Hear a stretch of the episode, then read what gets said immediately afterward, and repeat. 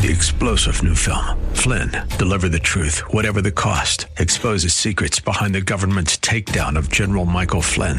Flynn knew what the intel world had been up to. He ordered the first audit of the use of contractors. This set off alarm bells. He told the truth. He was the most dangerous person for Donald Trump to hire. They had to get rid of Flynn. Flynn, deliver the truth, whatever the cost. Available now. Watch it today. Go to salemnow.com. Salemnow.com. 262CP Bayonet Point, WTBN, Pinellas Park. Portions of this hour have been pre recorded for broadcast at this time. Up next is Verse by Verse, sponsored by Verse by Verse Ministries.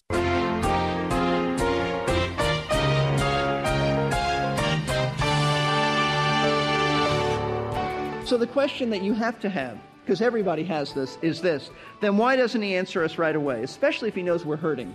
I mean, why have us continue in our hurt? When God is all powerful, couldn't he answer right away? Sure. God can do anything. But he doesn't always do that. And the answer is this why does he delay? Because prayer isn't only about getting what you and I want. That's not what prayer is about. That's not the only aspect of prayer. But prayer is also about God developing our character. It's about spending time with Him. It's about knowing Him better. How do you handle a crisis when it comes your way? Do you hunker down and ride it out? Do you confront it directly and do everything you can to overcome it?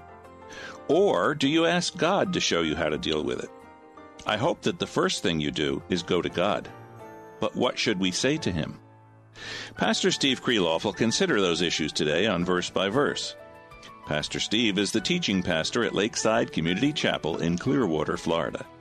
He has been teaching from a wonderful but often overlooked Old Testament book, Nehemiah. Today, we'll spend a few moments reviewing the benefits of acknowledging God's greatness when we face a crisis before moving on to another vital aspect of prayer, especially during stressful times. Keep a marker in your Bible at Nehemiah chapter 1, and let's get ready to look at Jeremiah chapter 32. Here's Pastor Steve. Now, keep in mind that even though your problem is great, God is greater. God is that, that's a profound statement. God is greater than your problems. In fact, I'll, I'll take it a step further. God has no problems. God has never had a problem. Ha, have you ever meditated on that? God has no problem. What you and I think is so horrible and, uh, and so traumatic to us, it's not a problem to God. God has never had a problem. God will never have a problem. God is greater. He has no problems, and there's nothing that he can't do. Listen to the words of Jeremiah chapter 32. This has always encouraged me, and, and it's a great, uh, great verse to, to memorize. Jeremiah 32, verses 17 and then verse 27. Ah, Lord God, behold, thou hast made the heavens and the earth by thy great power and by thine outstretched arm. Nothing is too difficult for thee. What a great statement. We believe that? No amens? Okay, thank you. Verse 27 Behold, I am the Lord, the God of all flesh. Is anything too difficult for me? I mean, that's a great, great question. And the answer uh, is, of course not. Lord, what can't you do? You can do everything. You know, Habakkuk faced a similar situation. Habakkuk was on the other side of history with Nehemiah. Habakkuk was told that the Babylonians were going to come in and ravage the land and take the people into captivity. And Habakkuk uh, couldn't quite understand this because the Babylonians were far more wicked than the people of Judah, and yet God was going to raise up the Babylonians to correct and, and punish the people of Judah. And Habakkuk couldn't understand this. And his, the first chapter of Habakkuk is his confusion. He doesn't know what's going on. He can't figure it out. But I love this. In, in the midst of this, in the midst of his horrors and the situation he's facing, he says in verse 12, Art thou not from everlasting, O Lord my God, my Holy One? We will not die. Thou, O Lord, hast appointed them to judge, and thou, O Rock, hast established them to correct. I mean, in the midst of, of all this, God, uh, Habakkuk affirms that God is holy. He may not understand what's going on, but he knows that God is holy. And so the principle is this you hold on to what you do know, not what you don't know. You hold on to the fact that you know God is great, you know God is faithful, you know God is loving, you know God is holy, you know all of the attributes of God, even if you don't know how to figure, how to figure out the problem. Actually, it's not even for you to figure it out. God will do it. But the first step is to praise Him and to adore Him and to acknowledge His greatness. You see, when you see God for who He is, you've got a little problem. When your God is big, your problem is small. When you're God, when you reduce God to being small in your mind, then you've got a big problem. It, it's as simple as that. God is, is big. God is great. So the next time you face a virtually impossible situation, you've got to remember to adore the Lord.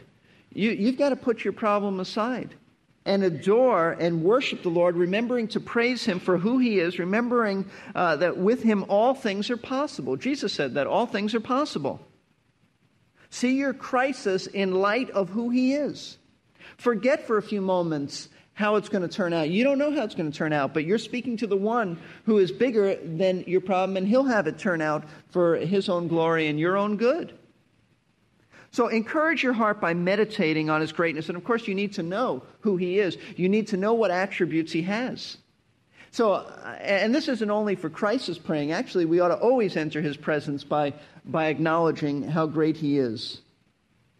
So that's the first element of crisis praying. Will you mark that down to do that? That this week you're going to do that? That you're going to start now? Don't just hear the word and let it go in one ear and out the next. God delights in that. Nehemiah did that.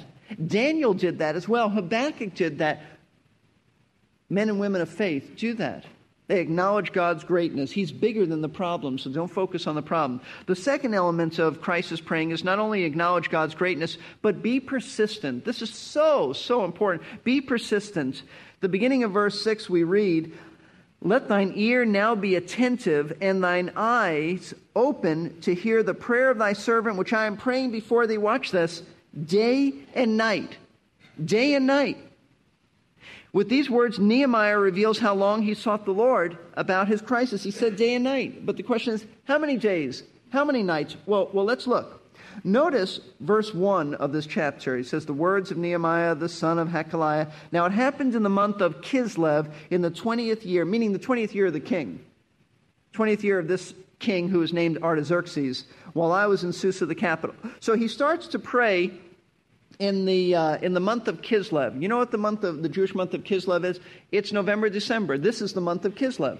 I just recently uh, saw a, a Jewish calendar and it said Kislev, though it was spelled with a K. It's Kislev. This is the month of, of Kislev. So he started in November, December, praying night and day. Then turn over to chapter 2, verse 1. It came about in the month of Nisan in the 20th year of King Artaxerxes. So he prayed up until this time. So the question is what is, what is Nisan? Nisan is March, April. That's when he got the answer. So for four or five months, depending on what time of the month he prayed and what time it was answered, for four or five months he prayed night and day concerning the walls of Jerusalem being broken down and him going to rebuild it. He prayed for about four months, let's say.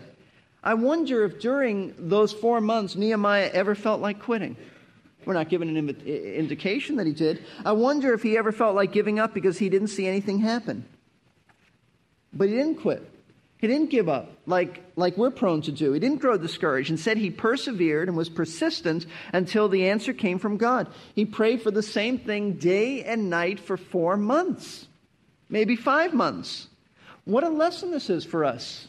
What an incredible lesson on perseverance that during a crisis, our hearts are, are heavy we're often in, in a desperate plight and we want answers from God quickly, and that's understandable. Nobody enjoys going through a crisis, nobody enjoys a heaviness of heart. We would love the answer right now, but God is not a cosmic bellboy. God's not like that. The moment you say, Lord, I'd like you to do this, He doesn't jump up and say, Yes, Master. We're not the Master.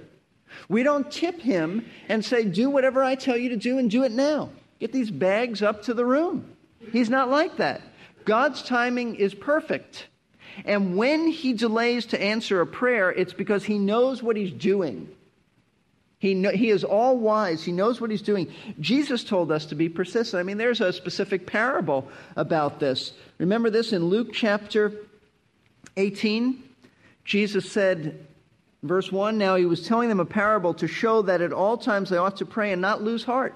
When you're going through a crisis, there's a tendency to lose heart. Jesus taught, taught us to pray and not lose heart, just the opposite of what we do, saying, There was a certain, uh, a certain city, there was in a certain city a judge who did not fear God and did not respect man. And there was a certain widow in that city, and she kept coming to him, saying, Give me legal protection from my opponents. And for a while he was unwilling, but afterward he said to himself, Even though I don't fear God nor respect man, yet because of this widow, because this widow bothers me, I will give her legal protection, lest by continually coming she wear me out. And the Lord uh, said, Hear what the unrighteous judge said. Now, shall not God bring about justice for his elect who cry to him day and night? Will he, de- will he delay long over them? What the Lord was saying is, Look, God is not like this unrighteous judge. It's a parable of a contrast. Not all parables are similar. What, what Jesus was saying, if, if a sinful, unrighteous judge will do this, don't you think that God will answer your prayers, that God is willing to, just be persistent. God wants you to be persistent. In fact, in, in Matthew chapter 7, Jesus had a, a great statement for us when he said in, in verse 11, Ask and it shall be given to you, seek and you shall find, knock and it shall be opened to you. And in the Greek language, it's, it's keep doing these things. Keep asking, keep knocking, keep seeking. For everyone who asks receives, and he who seeks finds, and to him who knocks it shall be opened. Or what man is there among you when his son shall ask him for a loaf, he'll give him a, so- a stone? What kind of nut would do that? What kind of a father would do that? Or if he shall ask for a fish, will he not give him a, a snake? If you then, being evil, know how to give good gifts to your children, how much more shall your Father who is in heaven give what is good to those who ask him? I mean, if, if we want to give what's best to our children, how much more shall God give what's best to us? Because God is a loving, kind Father. So the question that you have to have, because everybody has this, is this then why doesn't He answer us right away, especially if He knows we're hurting? I mean, why have us continue in our hurt? When God is all powerful, couldn't He answer right away? Sure. God can do anything. But He doesn't always do that. And the answer is this why does he delay? Because prayer isn't only about getting what you and I want. That's not what prayer is about. That's not the only aspect of prayer. But prayer is also about God developing our character. It's about spending time with Him. It's about knowing Him better. You wouldn't want your children to just rush into your presence and say, I'd like this. And you go, okay. And then you don't speak to them again. They don't come to say anything to you for another half a year. What kind of a relationship is that? You want your children to talk to you. You want them to communicate. You want them to open up. Why? Because you develop a relationship that way. Someone has written this Prayer is like a time exposure to God. Our souls function like photographic plates, and Christ's shining image is the light. The more we expose our lives to the white hot sun of his righteous life for, say, 5, 10, 15, 30 minutes, or an hour a day, the more his image will be burned into our character. His love, his compassion, his truth, his integrity, his humility. That is a wonderful statement. The more time you spend with the Lord in prayer, the more you become like him. And, and, notice something here, just an illustration of this in Nehemiah. Notice verse 11. I'll read it again. O Lord, I beseech thee, May thine ear be attentive to the prayer of thy servants and the prayer of thy servants who delight to revere thy name, and make thy servant successful today, and grant him compassion before this man. Now, it would appear that the longer Nehemiah prayed, the more it became apparent to him that he's the man. He's the man. That he's the one God planned to send to Jerusalem. I don't think that he knew this right away. He was just brokenhearted. He's just brokenhearted. But the more he prayed, the more it became clear that he was the man God was preparing for this task. And I think the principle is this as we persist in prayer, not only do you get to know the Lord better, but God will give you insight as to how he's going to solve the problem. He's developing you, he's preparing you, he's getting you ready. He's making you more like Christ, and he's impressing upon you how he's going to solve this crisis. That's certainly what happened with Nehemiah. That, that would appear to be the, uh, the circumstances. So, God uses prayer to change us, to build conviction into our souls, to make us submissive to His, to his will, to prepare us for when He does answer our prayer. And, and that's why you need to be persistent. That's why you need to persevere. But I'm afraid we seldom do that. I'm afraid that what we do is we face a crisis and we bring it to the Lord once, twice, maybe we bring it to prayer meeting, uh, we share with others, and then we forget about it and we just conclude God doesn't really care. Uh, he's not going to answer. He's given me wisdom. I've got to go do it. I don't know that that's the right thing. In fact, I know that's the wrong thing. We're to be persistent. If you have it on your heart that what you're praying about is biblical and your motives are to honor Jesus Christ, then stick with it. Nehemiah stuck with this day and night for four to five months. Stick with it. Don't, don't just pray once or twice and then, and then conclude, well, God's not going to do it. God wants you to spend time in prayer. And maybe what you need to do is fast. Maybe you need to, to and by fasting, it could be a few days, and, and, and take a beverage, by the way. Take, take a drink. But uh, it could be just missing a meal. But if something is such a burden to you, take some time off from eating food, unless you have some serious medical problem. Take some time off from eating food and seek the Lord. The time that you would give to the food, give to the Lord. That's what fasting is about. But that's a tremendous truth. Be persistent. Don't give up. If you're going through a crisis now and, and you've, you have prayed about it and you just left it with the Lord, don't leave it there. Continue. You don't bother Him. It's not nagging. You're not wearing Him down. He's building you up. And He may be delaying so that you would spend time with Him so He would build character into your life. Build conviction also about what you're praying for. Make you submissive to Him and prepare you for the answer. So that's the second element of crisis praying. So what have we looked at? First of all, acknowledge God's greatness. You need to do that. You need to apply these things. These are very practical what we're going over today. Secondly, you need to be persistent. Anybody can be persistent. Anybody. And anybody can acknowledge God's greatness. But there's a third element, and that is confess your sin. Notice the end of verse 6. After he prayed about night and day, he said he, he, prayed night and day on behalf of the sons of Israel, thy servants, confessing the sins of the sons of Israel, which we have sinned against thee. I and my father's house have sinned. We have acted very corruptly against thee, and have not kept thy commandments, nor the statutes, nor the ordinances uh, which thou didst command thy servant Moses. With these words, Nehemiah launches into a confession of his nation's guilt. And he includes himself and his father's household in that. It wasn't just them, it was us, Lord. It was us.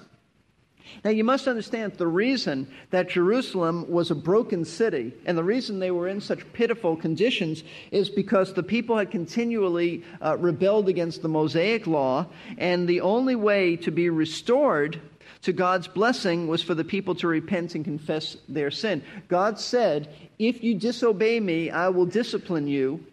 That's, that's part of the Mosaic covenant, Deuteronomy 28.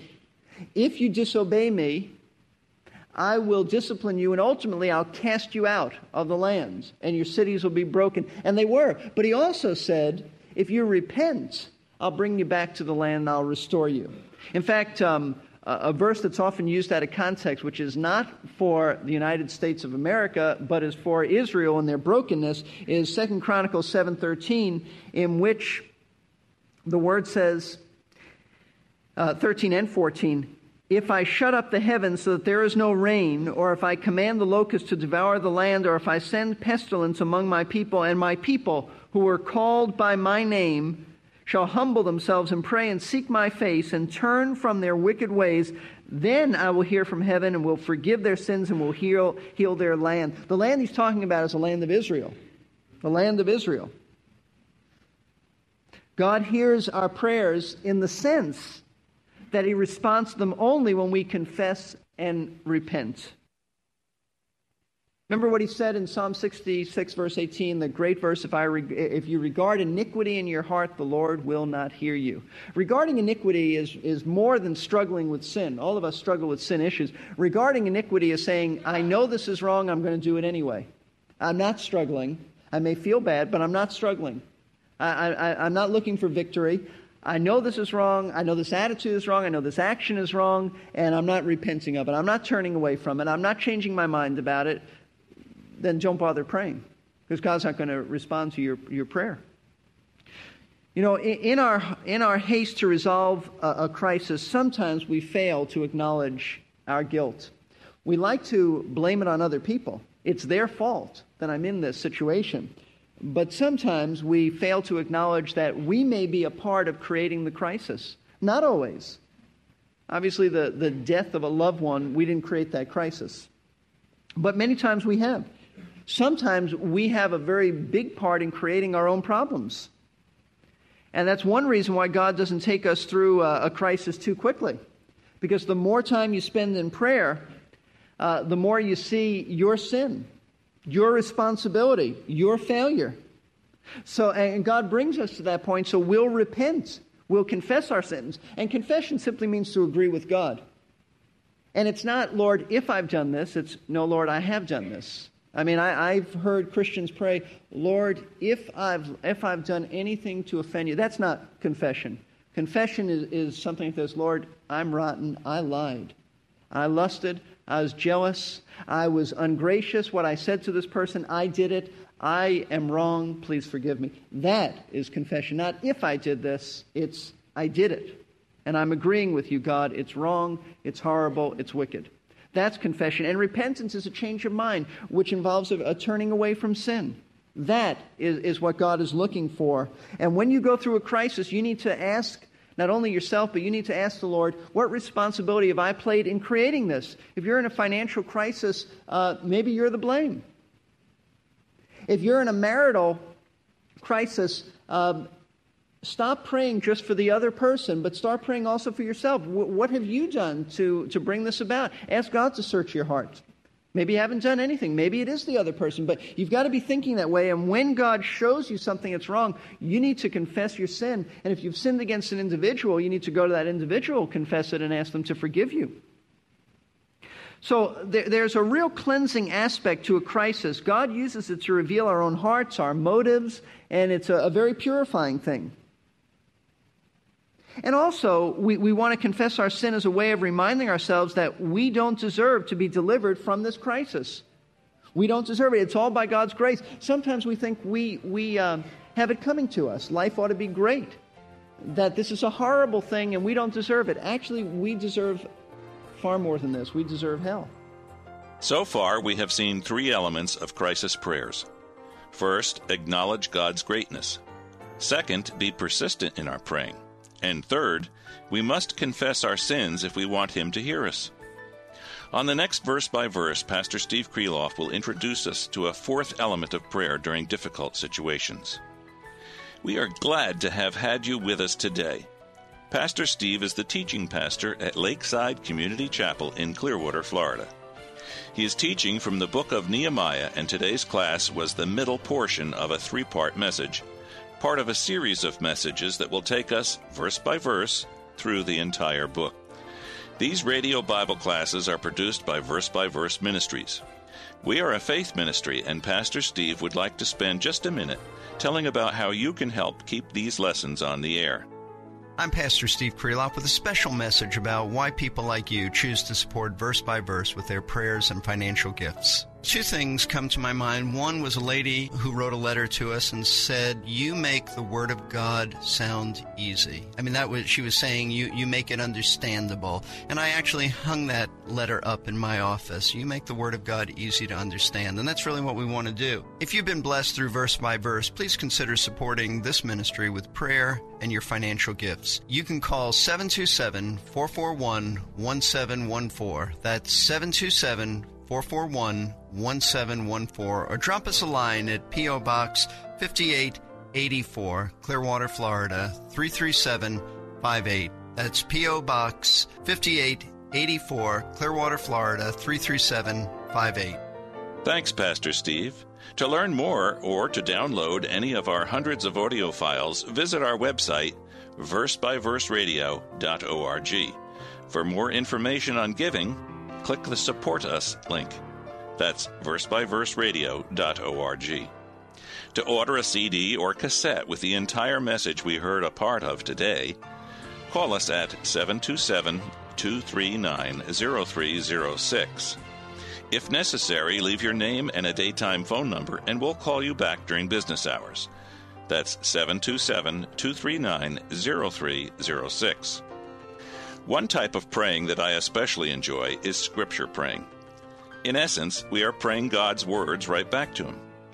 As much as I enjoy it, I believe He enjoys it more. Does that mean that God is absent minded and forgets His promises? Does He count on us to keep Him honest? no more so than a school teacher who asks a student to tell what he or she has learned. And when we choose to quote his promises when we talk to him, we are engaged in the fourth element of prayer that will bring solutions to our crises. Recounting God's promises in our prayers has wonderful effects. No matter how hard we lean on them, we can never bend or break one of them. Let's all plan to get back here for the next. Three star general Michael J. Flynn, head of the Pentagon Intelligence Agency, knew all the government's dirty secrets. He was one of the most respected generals in the military. Flynn knew what the intel world had been up to, he understood its funding. He ordered the first audit of the use of contractors. This set off alarm bells. The explosive new documentary, Flynn, Deliver the Truth, Whatever the Cost, uncovers the facts behind this scandal. Flynn told the truth. He was the most dangerous person for Donald Trump to hire. I find out the worst enemy that I'm going to face in my life is right here in America. They took my assessment and they wanted me to change it. And I was like, I'm not changing it. They had to get rid of Flynn. With in depth interviews, archival footage, and never before seen personal records of the man behind the headlines. I just felt like I was drowning. Flynn, deliver the truth, whatever the cost. Available now. Watch it today. Go to salemnow.com. Salemnow.com.